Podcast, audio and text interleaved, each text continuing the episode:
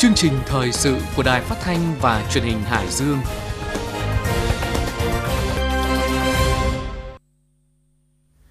Bây giờ là 17 giờ. Mời quý vị và các bạn nghe chương trình thời sự của Đài Phát thanh Truyền Hải Dương. Chương trình được phát trên sóng FM tần số 104,5 MHz.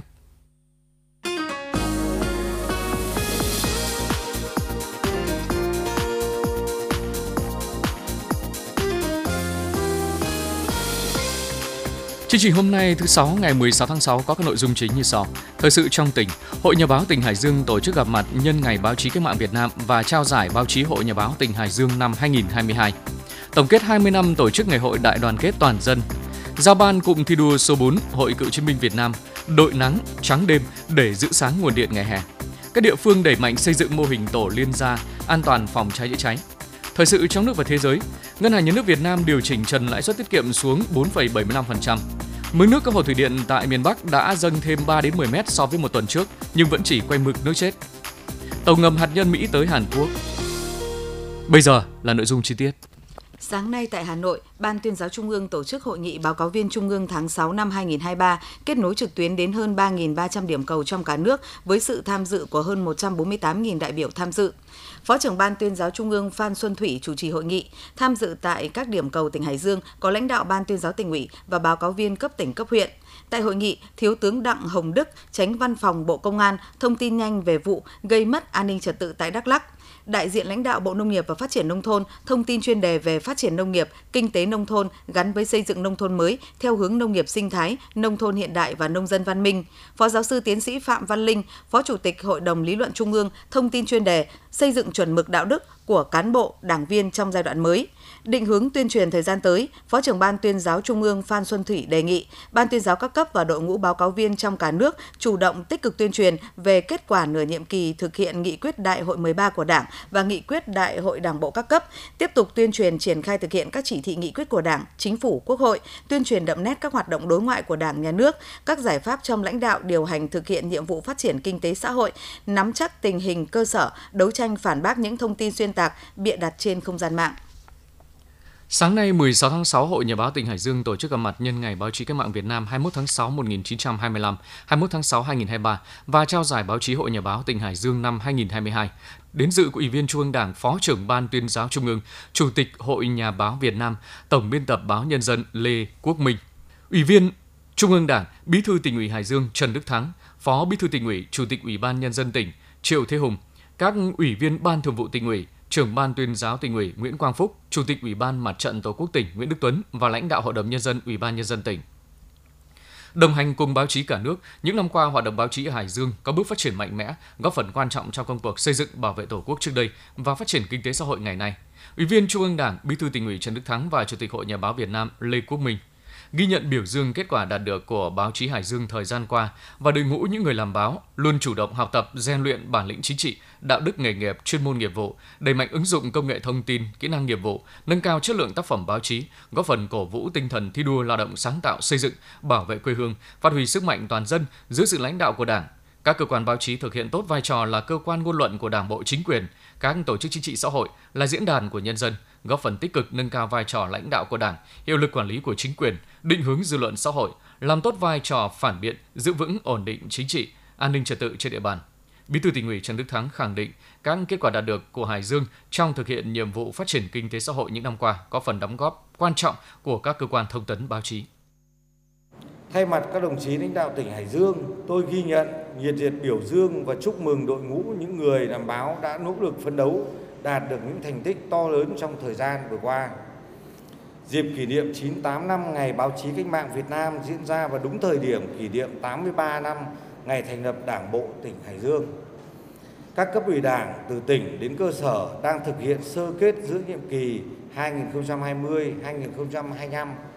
Có thể nói trong nửa chặng đường triển khai và thực hiện nghị quyết đại hội đảng bộ các cấp vừa qua, mặc dù gặp nhiều khó khăn, thách thức, nhất là dịch bệnh COVID-19, tuy nhiên dưới sự lãnh đạo của Ban chấp hành Đảng bộ tỉnh, sự nỗ lực của các cấp ủy đảng, chính quyền từ tỉnh đến cơ sở, sự chung sức đồng lòng của người dân và cộng đồng doanh nghiệp trong tỉnh, Hải Dương chúng ta đã tiếp tục vượt qua khó khăn, giành nhiều kết quả đáng khích lệ. Có được kết quả trên cùng với sự lãnh đạo chỉ đạo giúp đỡ của chính phủ, các bộ ngành trung ương và các tỉnh thành trong cả nước là định hướng đúng, chỉ đạo sâu sát, quyết tâm chính trị cao, nỗ lực lớn của cả Đảng bộ và nhân dân tỉnh Hải Dương. Bên cạnh đó, không thể không kể đến đội ngũ những người làm báo trên địa bàn tỉnh, bao gồm những cơ quan báo chí của Hải Dương, phóng viên thường trú, phóng viên của các cơ quan báo chí trung ương, ngoài tỉnh, những người đã luôn sát cánh kề vai, đồng hành với cấp ủy, chính quyền các cấp. Mỗi bước đi của tỉnh thời gian qua, dù trong khó khăn thử thách của đại dịch hay những quyết sách đều được báo chí Hải Dương và báo chí cả nước phản ánh đầy đủ, sinh động bằng những tác phẩm cụ thể, sâu sắc, vừa lan tỏa, cổ vũ, động viên, vừa gợi mở, hiến kế để lãnh đạo tỉnh thêm tự tin, vững bước quyết định. Bí thư tỉnh ủy Trần Đức Thắng và Chủ tịch Hội Nhà báo Việt Nam Lê Quốc Minh đề nghị thời gian tới, Hội Nhà báo Hải Dương mạnh dạn đổi mới các cơ quan báo chí tập trung xây dựng và phát triển theo hướng hiện đại, chuyên nghiệp, nhân văn, quan tâm nâng cao đạo đức nghề nghiệp cho đội ngũ nhà báo, đẩy mạnh chuyển đổi số để bắt nhịp với xu thế mới và nâng cao chất lượng tác phẩm. Nhân dịp này, Hội Nhà báo tỉnh trao giải báo chí Hội Nhà báo tỉnh Hải Dương năm 2022 cho 20 tác phẩm xuất sắc của các tác giả và nhóm tác giả, trong đó có hai giải A thuộc về nhóm tác giả Phương Thảo Đức Hoàn, Đài Phát thanh Truyền hình Hải Dương và tác giả Sĩ Thắng, báo Hải Dương. Ngoài ra còn có 3 giải B, 5 giải C và 10 giải khuyến khích. Hội Nhà báo Việt Nam trao kỷ niệm trương vì sự nghiệp báo chí cho nhiều hội viên Hội Nhà báo tỉnh Hải Dương. Sáng nay, cụm thi đua số 4 Hội Cựu chiến binh Việt Nam gồm 9 tỉnh thành phố đồng bằng sông Hồng là Ninh Bình, Nam Định, Hà Nam, Thái Bình, Hưng Yên, Hòa Bình, Hải Dương, Hải Phòng, Quảng Ninh đã tổ chức hội nghị giao ban thi đua 6 tháng đầu năm 2023. Dự hội nghị có Thượng tướng Phạm Hồng Hương, Phó Chủ tịch Trung ương Hội Cựu chiến binh Việt Nam, Phó Bí thư Thường trực tỉnh ủy, Chủ tịch Hội đồng nhân dân tỉnh, Trường đoàn đại biểu Quốc hội tỉnh Lê Văn Hiệu. Thay mặt lãnh đạo tỉnh Hải Dương, Phó Bí thư Thường trực tỉnh ủy Lê Văn Hiệu chào mừng đoàn đại biểu cựu chiến binh 9 tỉnh đồng bằng sông Hồng về dự hội nghị, đồng thời thông báo khái quát về đặc điểm địa lý cũng như kết quả nổi bật trong phát triển kinh tế xã hội của tỉnh Hải Dương, trong đó nhấn mạnh vai trò của các cấp hội cựu chiến binh tỉnh trong việc thực hiện các nhiệm vụ chính trị của địa phương. Phó Bí thư Thường trực tỉnh ủy mong muốn Hội cựu chiến binh tỉnh Hải Dương sẽ tiếp tục nhận được sự quan tâm, giúp đỡ của Trung ương Hội cựu chiến binh Việt Nam, sự phối hợp hoạt động có hiệu quả của Hội cựu chiến binh các tỉnh bạn để hoàn thành xuất sắc nhiệm vụ được giao. Sau tháng đầu năm 2023, hoạt động của các đơn vị trong cụm thi đua đua số 4 Hội cựu chiến binh Việt Nam có chất lượng hiệu quả với nhiều hình thức đa dạng phong phú, xác định rõ chủ đề, chỉ tiêu, nội dung thi đua, tập trung vào chào mừng các sự kiện trọng đại, các ngày lễ lớn của đất nước dân tộc. Phong trào thi đua đã đạt được mục đích yêu cầu đề ra, nổi bật là thực hiện tốt nhiệm vụ tham gia xây dựng bảo vệ Đảng, chính quyền nhân dân, xây dựng hội vững mạnh toàn diện, tích cực tham gia các phong trào, các chương trình phối hợp, các đề án, kế hoạch phát triển kinh tế xã hội, giữ gìn an ninh chính trị, trật tự an toàn xã hội của địa phương. Tại hội nghị, các đơn vị trong cụm thi đua số 4 đã cùng nhau trao đổi để thống nhất hoàn thành mục tiêu thi đua 6 tháng cuối năm, bàn giao nhiệm vụ đăng cai hội nghị giao ban cuối năm và chia tay ba đơn vị là Hội cựu chiến binh tỉnh Hưng Yên, Hà Nam, Hòa Bình về sinh hoạt tại cụm thi đua số 5. Chiều nay 16 tháng 6, Ủy ban Mặt trận Tổ quốc Việt Nam tỉnh đã tổ chức hội nghị tổng kết 20 năm tổ chức Ngày hội Đại đoàn kết toàn dân tộc giai đoạn 2003-2023. Dự hội nghị có Phó Bí thư Thường trực tỉnh ủy, Chủ tịch Hội đồng nhân dân tỉnh, Trưởng đoàn đại biểu Quốc hội tỉnh Lê Văn Hiệu, lãnh đạo Ủy ban Mặt trận Tổ quốc tỉnh, Hội đồng nhân dân tỉnh, đoàn đại biểu Quốc hội tỉnh cùng đại diện các sở ban ngành địa phương, hội đoàn thể của tỉnh và đại diện các trưởng ban công tác mặt trận khu dân cư các địa phương. Phát biểu chỉ đạo tại hội nghị, Phó Bí thư Thường trực Tỉnh ủy Lê Văn Hiệu đã ghi nhận và biểu dương những kết quả đã đạt được trong 20 năm tổ chức Ngày hội Đại đoàn kết toàn dân tộc của Mặt trận Tổ quốc các cấp trong tỉnh, đồng thời yêu cầu Mặt trận Tổ quốc các cấp trong tỉnh thời gian tới cần tập trung thực hiện tốt các nhiệm vụ, tiếp tục tổ chức có hiệu quả Ngày hội Đại đoàn kết toàn dân ở khu dân cư nhằm phát huy sức mạnh của khối đại đoàn kết toàn dân, đẩy mạnh công tác tuyên truyền, nâng cao nhận thức của các cấp các ngành và các tầng lớp nhân dân về nhiệm vụ xây dựng khối đại đoàn kết toàn dân tộc, tập trung củng cố tổ chức đổi mới phương thức hoạt động của mặt trận và các tổ chức đoàn thể chính trị xã hội ở khu dân cư, tiếp tục đẩy mạnh thực hiện có hiệu quả các phong trào thi đua yêu nước, các cuộc vận động do mặt trận Tổ quốc Việt Nam các cấp phát động nhất là cuộc vận động toàn dân đoàn kết xây dựng nông thôn mới, đô thị văn minh, tích cực tham gia ý kiến xây dựng đảng, xây dựng chính quyền vững mạnh. 20 năm qua, với phương châm lấy khu dân cư là trọng tâm, người dân là chủ thể, việc tổ chức ngày hội đã trở thành nền nếp bài bản và không thể thiếu trong cộng đồng dân cư. Đến nay 100% thôn khu dân cư tổ chức ngày hội đại đoàn kết, trong đó có 70% khu dân cư tổ chức cả phần lễ và phần hội, 50% số khu dân cư tổ chức bữa cơm đại đoàn kết ủng hộ quỹ vì người nghèo các cấp được trên 168 tỷ đồng, hỗ trợ xây mới và sửa chữa 8.600 ngôi nhà cho hộ nghèo và cận nghèo, tặng trên 100.000 xuất quà cho hộ nghèo, cận nghèo, gia đình chính sách ở các thôn khu dân cư. Đặc biệt, Mặt trận Tổ quốc các cấp đã tiếp nhận trên 442 tỷ đồng ủng hộ phòng chống dịch COVID-19 và ủng hộ mua vaccine phòng dịch COVID-19 Nhân dịp này, Ủy ban nhân dân tỉnh tặng bằng khen cho 25 tập thể cá nhân, Ủy ban Mặt trận Tổ quốc Việt Nam tỉnh tặng bằng khen cho 106 tập thể và cá nhân đã có thành tích xuất sắc trong tham gia tổ chức Ngày hội Đại đoàn kết toàn dân giai đoạn 2003-2023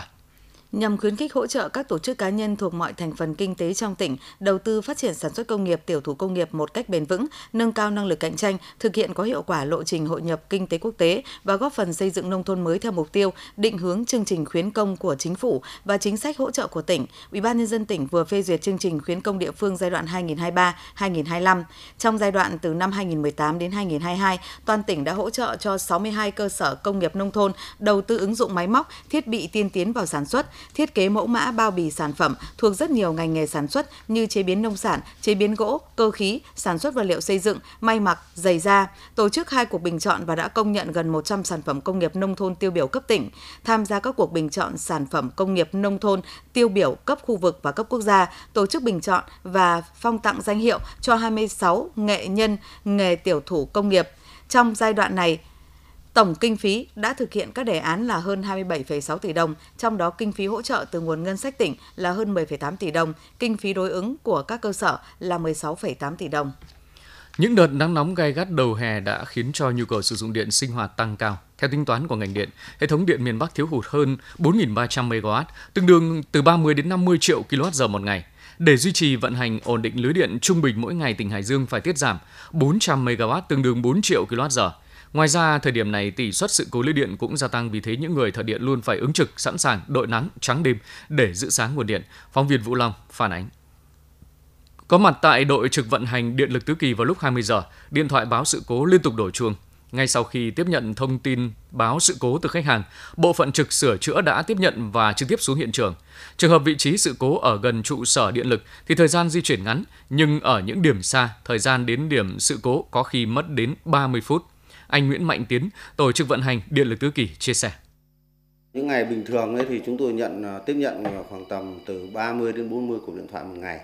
À, khách hàng chủ yếu à, phản ánh về vấn đề mất điện, sự cố mất điện của khách hàng. Còn những ngày nắng nóng này thì chúng tôi nhận cái lượng cuộc gọi tăng lên khoảng tầm 50%. Trong những ngày cao điểm nắng nóng, Điện lực Tứ Kỳ chủ động bố trí ca trực tại các bộ phận như là trực ca vận hành và sửa chữa lưới điện sẵn sàng 24 trên 24 giờ để tiếp nhận phản ánh của khách hàng và kịp thời xuống hiện trường kiểm tra sửa chữa, hỗ trợ khách hàng. Trao đổi với chúng tôi, ngay tại điểm sửa chữa ở thị trấn Tứ Kỳ, ông Tạ Quang Thắng, Phó Giám đốc Điện lực Tứ Kỳ cho biết. Để đảm bảo cấp điện vào ban đêm của đơn vị, thì Điện lực Tứ Kỳ đã bố trí là hai cán bộ ờ, 02 trực ca vận hành thực hiện trực ờ, 24 trên 24 giờ và bốn ờ, nhân viên trực ca sửa chữa ờ, luôn luôn ờ, sửa chữa lưới điện luôn luôn sẵn sàng trong công tác kiểm tra và sửa chữa lưới điện, sửa chữa các khiếm khuyết trên lưới điện theo mệnh lệnh của trực ca vận hành. Thông qua cái cái chỗ trực ca vận hành thì lãnh đạo điện lực sẽ huy động người từ các đơn vị để triển khai khắc phục những cái sự cố Cùng thời điểm này, điện thoại tại trung tâm điều khiển xa thuộc điện lực Hải Dương cũng liên tục đổ chuông. Dù không trực tiếp tiếp xúc với thiết bị đang mang điện, nhưng công việc của các điều độ viên không hề đơn giản, phải cân não, phải tuân thủ quy trình, quy phạm nghiêm ngặt, nhạy bén và phản ứng nhanh để kịp thời xử lý mọi tình huống xảy ra hay kịp thời thực hiện thao tác từ xa các trạm biến áp 110 kV không người trực theo lệnh chỉ huy điều độ của Trung tâm điều độ hệ thống điện miền Bắc. Với đặc thù đảm bảo dòng điện thông suốt, tất cả phải luân phiên điều hành thức cùng dòng điện vận hành liên tục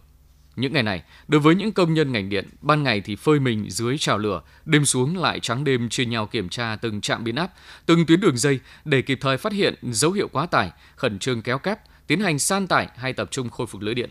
2-3 giờ đêm, nhiều người đã say giấc nồng, còn đối với những người thợ điện, áo họ vẫn đẫm mồ hôi. Kết thúc phiên kiểm tra tại trạm biến áp thị trấn Gia Lộc vào lúc 2-3 giờ, anh Nguyễn Tùng Bách, Điện lực Gia Lộc tâm sự. Ngày nắng nóng này thì uh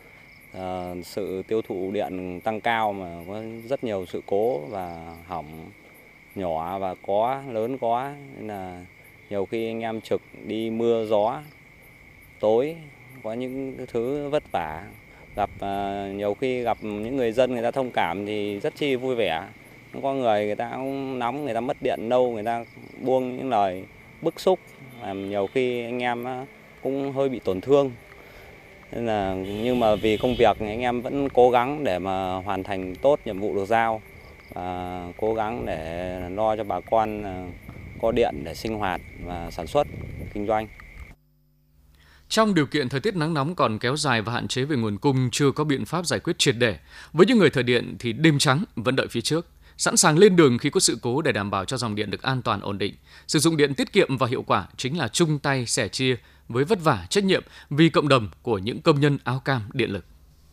Chiều qua 15 tháng 6, Sở Lao động Thương binh và Xã hội và Công an tỉnh tổ chức ký hướng dẫn liên ngành về công tác quản lý người sử dụng trái phép chất ma túy, người nghiện ma túy, người sau cai nghiện ma túy tại nơi cư trú trên địa bàn tỉnh Hải Dương để triển khai đồng bộ thống nhất trong toàn tỉnh và khắc phục một số khó khăn vướng mắc về công tác quản lý người sử dụng trái phép chất ma túy, công tác xác định tình trạng nghiện ma túy, cai nghiện ma túy và quản lý sau cai nghiện ma túy. Liên ngành Sở Lao động Thương binh và Xã hội, Công an tỉnh đã thống nhất các nội dung lập hồ sơ quản lý sử dụng trái phép chất ma túy, đăng ký cai nghiện ma túy tự nguyện, điều trị các chất dạng thuốc viện bằng thuốc thay thế, cai nghiện ma túy tự nguyện tại gia đình, cộng đồng, cai nghiện ma túy tự nguyện tại cơ sở cai nghiện ma túy tỉnh, lập hồ sơ đề nghị áp dụng biện pháp xử lý hành chính đưa vào cơ sở bắt buộc, lập hồ sơ quản lý sau cai nghiện ma túy tại nơi cư trú. Ngay sau lễ ký kết, Sở Lao động Thương binh và Xã hội và Công an tỉnh sẽ hướng dẫn triển khai tại cơ sở và đẩy mạnh công tác phối hợp chặt chẽ quy củ bài bản để nâng tầm quản lý của các cơ quan quản lý nhà nước về công tác lập hồ sơ quản lý người sử dụng trái phép chất ma túy, cai nghiện ma túy và quản lý sau cai nghiện ma túy trên địa bàn tỉnh Hải Dương.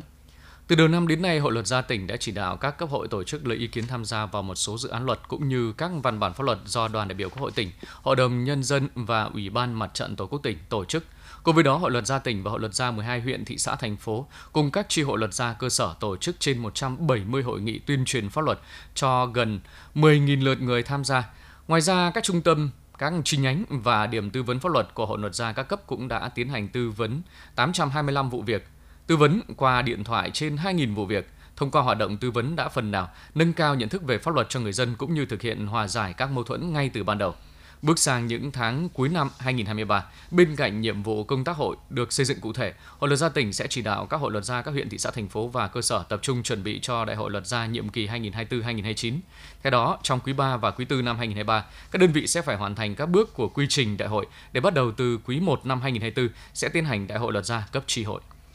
Qua thực tế hoạt động, mô hình tổ liên gia an toàn phòng cháy chữa cháy đã chứng minh được hiệu quả thiết thực trong công tác phòng cháy chữa cháy. Tham gia mô hình người dân không chỉ có thêm kỹ năng mà còn được cộng đồng trách nhiệm hỗ trợ nhau khi có sự cố cháy xảy ra. Đến nay các địa phương trong tỉnh đã thành lập được hơn 670 tổ liên gia an toàn phòng cháy chữa cháy, vượt gần 3 lần so với kế hoạch đề ra, ghi nhận của phóng viên Ngọc Tiến. Trong tháng 5, toàn bộ 6 khu dân cư của phường Nam Đồng, thành phố Hải Dương đều thành lập và ra mắt các tổ liên gia an toàn phòng cháy chữa cháy. Mỗi tổ có từ 7 đến 10 thành viên là các hộ gia đình có nhà ở kết hợp với sản xuất kinh doanh. Mặc dù trong điều kiện còn khó khăn nhưng người dân vẫn đầu tư kinh phí để trang bị các bình chữa cháy, lắp đặt chuông báo cháy. Ông Phạm Văn Phan, tổ trưởng tổ liên gia an toàn phòng cháy chữa cháy khu Đồng Ngọ, phường Nam Đồng, thành phố Hải Dương cho biết. Vừa qua thì là công an phường Nam Đồng để tổ chức lắp đặt cái phòng cháy chữa cháy cho tổ liên gia của khu đồng ngọ chúng tôi. Thế là lắp đặt xong xuôi thì chúng tôi được công an phường đã tập huấn. Tổ liên gia chúng tôi là, chúng tôi về tuyên truyền với người dân, thì người dân rất là hưởng ứng. Đấy, thì là ví dụ cứ dần dần, đây bây giờ trước mắt của chúng tôi một cái cụm, đấy, một cái xóm này, thế xong dần dần ra hết cả làng, cả khu. Thế có dần dần xảy ra thì chúng tôi sẽ biết và nắm bắt được mà người dân cũng hiểu biết, thì sẽ lường trước được và đỡ đi được phần nào đó lực lượng công an các xã phường đã làm tốt công tác tham mưu cho cấp ủy và chính quyền địa phương trong việc đề xuất xây dựng các mô hình tổ liên gia an toàn phòng cháy chữa cháy và các điểm chữa cháy công cộng. Với quyết tâm cao, các địa phương đều hoàn thành vượt kế hoạch đề ra. Ngay sau khi ra mắt, lực lượng công an đã thường xuyên kiểm tra hướng dẫn để đảm bảo các tổ liên gia luôn sẵn sàng trong công tác phòng cháy chữa cháy. Thiếu tá Phạm Ngọc Hiệp, trưởng công an phường Nam Đồng, thành phố Hải Dương nói. Sau một thời gian triển khai thì chúng tôi thấy rằng à, cái việc xây dựng tổ liên gia an toàn về phòng cháy chữa cháy là việc cần thiết, có tác dụng à, to lớn trong công tác xây dựng phong trào toàn dân bảo vệ an ninh Tổ quốc, góp phần à, xây dựng ý thức tự phòng, tự quản, tự bảo vệ về phòng cháy chữa cháy đối với mỗi thành viên của tổ liên gia an toàn về phòng cháy chữa cháy. Qua đó thì người dân thành viên của tổ liên gia an toàn về phòng cháy chữa cháy sẽ tự trang bị được các cái kiến thức cơ bản, à, các cái kỹ năng xử lý tình huống cần thiết để thực hiện cái việc là phòng cháy và chữa cháy tại chính hộ gia đình mình ở. Chúng tôi cũng mong muốn rằng là việc xây dựng tổ liên gia an toàn về phòng cháy chữa cháy trở thành một phong trào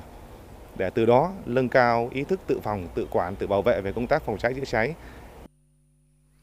theo kế hoạch đăng ký với Bộ Công an đến ngày 30 tháng 6 năm 2023, toàn tỉnh sẽ xây dựng thêm 247 mô hình tổ liên gia an toàn phòng cháy chữa cháy, nhưng đến nay toàn tỉnh đã xây dựng được hơn 670 mô hình, vượt gần 3 lần chỉ tiêu đăng ký. Hoạt động của các tổ liên gia an toàn phòng cháy chữa cháy được cấp ủy và chính quyền ghi nhận do mang lại những hiệu quả thiết thực đối với an toàn, an ninh trật tự tại địa phương. Ông Ngô Chí Hiếu, Phó Chủ tịch Ủy ban nhân dân xã Đồng Lạc, huyện Nam Sách cho biết. Xã đã thành lập một cái tổ liên gia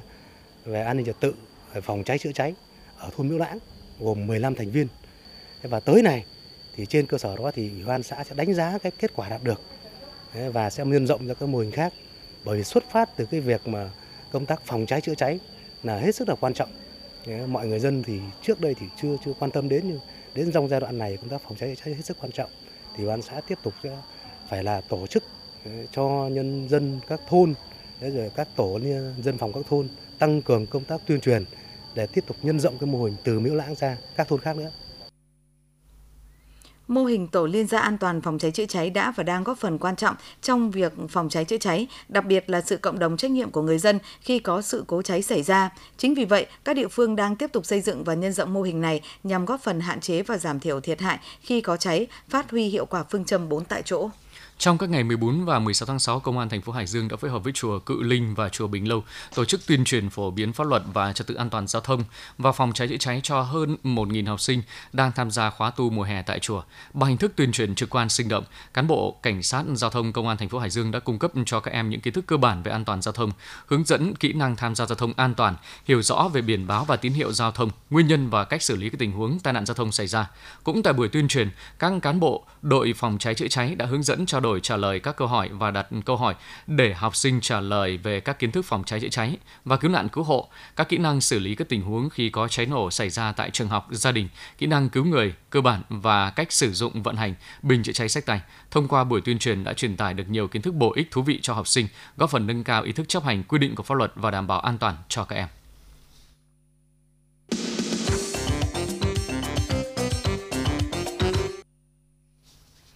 Hôm nay, Ngân hàng Nhà nước Việt Nam có các quyết định điều chỉnh các mức lãi suất. Đây là lần thứ hai trong chưa đầy một tháng, Ngân hàng Nhà nước giảm trần lãi suất tiết kiệm dưới 6 tháng. Các loại lãi suất điều hành này sẽ giảm từ ngày 19 tháng 6. Cụ thể, mức lãi suất tối đa với tiền gửi kỳ hạn 1 tháng đến dưới 6 tháng giảm từ 5% xuống 4,75% một năm, còn lãi suất tối đa với tiền gửi không kỳ hạn và có kỳ hạn dưới 1 tháng giữ nguyên ở mức 0,5% một năm. Lãi suất cho vay qua đêm trong thanh toán điện tử liên ngân hàng và cho vay bù đắp thiếu hụt vốn trong thanh toán bù trừ với các tổ chức tín dụng cũng giảm 0,5% xuống còn 5% một năm. Lãi suất tái cấp vốn giảm 0,5% xuống 4,5% một năm. Lãi suất tái chiết khấu từ 3,5% một năm xuống còn 3% một năm. Trần lãi suất cho vay ngắn hạn bằng tiền đồng với nhóm ngành ưu tiên cũng được điều chỉnh từ 4,5% xuống 4% một năm. Lãi suất cho vay ngắn hạn tối đa của Quỹ tín dụng nhân dân và tổ chức tài chính vi mô đối với các nhu cầu vốn này giảm 0,5% xuống 5% một năm. Chiều qua 15 tháng 6, Tập đoàn Điện lực Việt Nam cho biết lúc 18 giờ mực nước hồ thủy điện Lai Châu là 275,6 m, cao hơn ngày 8 tháng 6 khoảng 10 m. Hồ Sơn La 117,5 m, cao hơn 2 m. Hồ Tuyên Quang 94 m, cao hơn 3 m. Hồ Bản Chát 435,2 m, cao hơn gần 4 m. Đại diện đơn vị quản lý hai thủy điện Lai Châu và Sơn La cho biết mực nước hiện tại đã đủ phát điện trở lại. Tuy nhiên, hai hồ sẽ tiếp tục tích nước để vận hành trong những ngày nắng nóng cao điểm sắp tới. Với thủy điện Lai Châu công suất 1.200 MW, nếu vận hành cả 3 tổ máy sẽ duy trì được được 47 tiếng thì về mực nước chết. Thủy điện Sơn La công suất 2.400 MW vận hành được 24 tiếng. Mực nước các hồ thủy điện tăng do các tổ máy dừng hoặc là giảm công suất vận hành để tích nước. Đặc biệt, một tuần qua miền Bắc có mưa. Dự báo xa 2 tháng tới do tác động của El Nino, nhiệt độ trung bình trên cả nước phổ biến cao hơn trung bình nhiều năm, từ 0,5 đến 1 độ C. Nắng nóng xuất hiện nhiều ngày hơn tại miền Bắc và miền Trung. Lượng mưa tại miền Bắc vẫn có xu hướng thiếu hụt từ 5 đến 20% so với trung bình nhiều năm. Năm 2023, số thí sinh chỉ xét tuyển sinh đại học là 34.155 em, chiếm 3,33% tổng số thí sinh. Số thí sinh vừa xét tốt nghiệp, vừa xét tuyển sinh đại học là 943.340 em, chiếm 92,91% tổng số thí sinh. Theo đó, số thí sinh tham gia xét tuyển đại học năm nay là gần 978.000 em, chiếm 96,24% tổng số thí sinh. Số thí sinh đăng ký thi chỉ để xét tốt nghiệp là gần 47.800 em. Đây là thông tin được Bộ Giáo dục và Đào tạo công bố tại hội nghị trực tuyến về công tác tổ chức kỳ thi tốt nghiệp trung học phổ thông năm 2023. Hội nghị do Bộ Giáo dục và Đào tạo tổ chức vào sáng ngày 15 tháng 6 theo hình thức trực tuyến. Cũng theo thống kê của Bộ Giáo dục và Đào tạo, tổng số thí sinh đăng ký dự thi tốt nghiệp trung học phổ thông năm nay là 1.024.063 em. Số thí sinh đăng ký dự thi bài thi khoa học xã hội là gần 567.000 em, chiếm tỷ lệ 55,3%. Số thí sinh đăng ký dự thi bài thi khoa học tự nhiên là trên 323.000 em, chiếm tỷ lệ 31,52%. Có khoảng 1.200 em đăng ký lên hệ thống để xét tuyển đại học bằng học bạ và bằng điểm các kỳ thi riêng, không dự thi tốt nghiệp. Ngành giáo dục cũng đã chuẩn bị 2.273 điểm thi với 44.661 phòng thi tại 63 tỉnh thành trên cả nước để sẵn sàng phục vụ thí sinh. Theo kế hoạch của Bộ Giáo dục và Đào tạo, kỳ thi tốt nghiệp trung học phổ thông năm 2023 sẽ diễn ra vào các ngày 28 và 29 tháng 6 tới.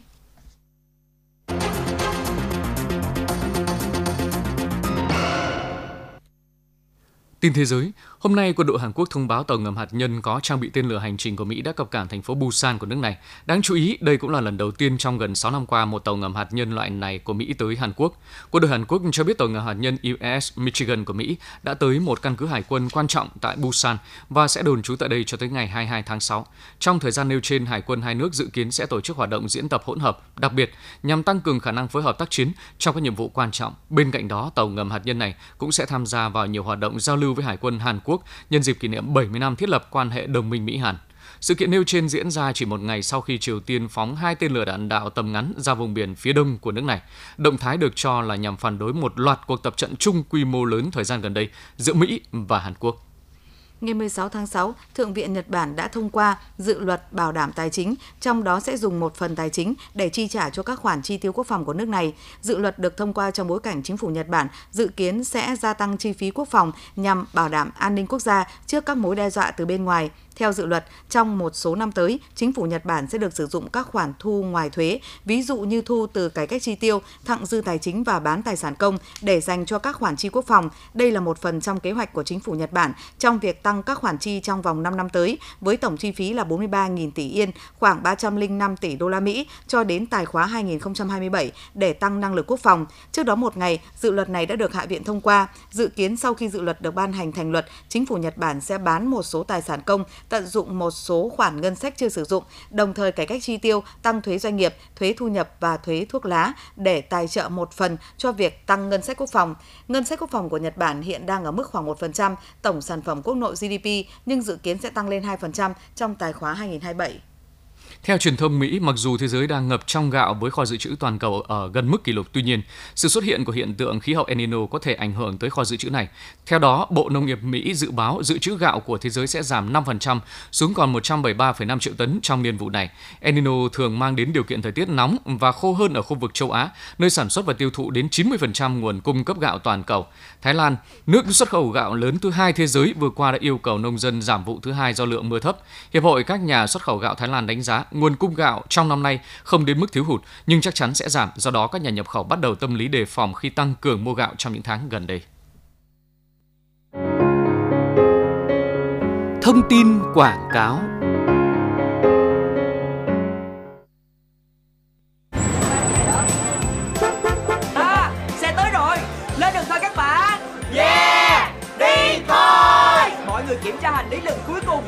đầy đủ chưa? Đồ dùng, dụng cụ, thực phẩm đủ chưa? Tới cái thứ mà mọi người đều thích đây. La Pati, thạch caramel ngon tuyệt đây. Yeah! Labati, thạch caramel. Bạn giỏi quá. Ta sẽ chia cho mỗi người một ít để dùng ngay đây. Wow, thạch caramel. Ngon tuyệt. Ê, cho mình cái nữa.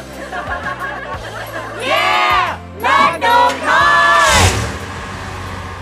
Thạch caramel Labati hoàn toàn mới được tạo ra từ chất rau câu tự nhiên, vị trứng tươi và caramel thơm lừng đã xuất hiện. Thạch caramel Labati trải nghiệm vị ngon hấp dẫn hoàn toàn mới lạ. Labati thạch caramel hoàn toàn mới, năng lượng cho cuộc vui bất tận. Sản phẩm có bán tại các đại lý trên toàn quốc. Chi tiết xin xem tại www.thạchlonghải.com.vn. Trên đây quý vị và các bạn vừa nghe chương trình thời sự 17 giờ của Đài Phát thanh Hải Dương. Những người thực hiện chương trình: Lưu Hưng, Thu Hường, Minh Phú, Thu Huyền. Chịu trách nhiệm nội dung, Phó Giám đốc Đặng Đình Long. Cảm ơn quý vị và các bạn đã quan tâm, theo dõi.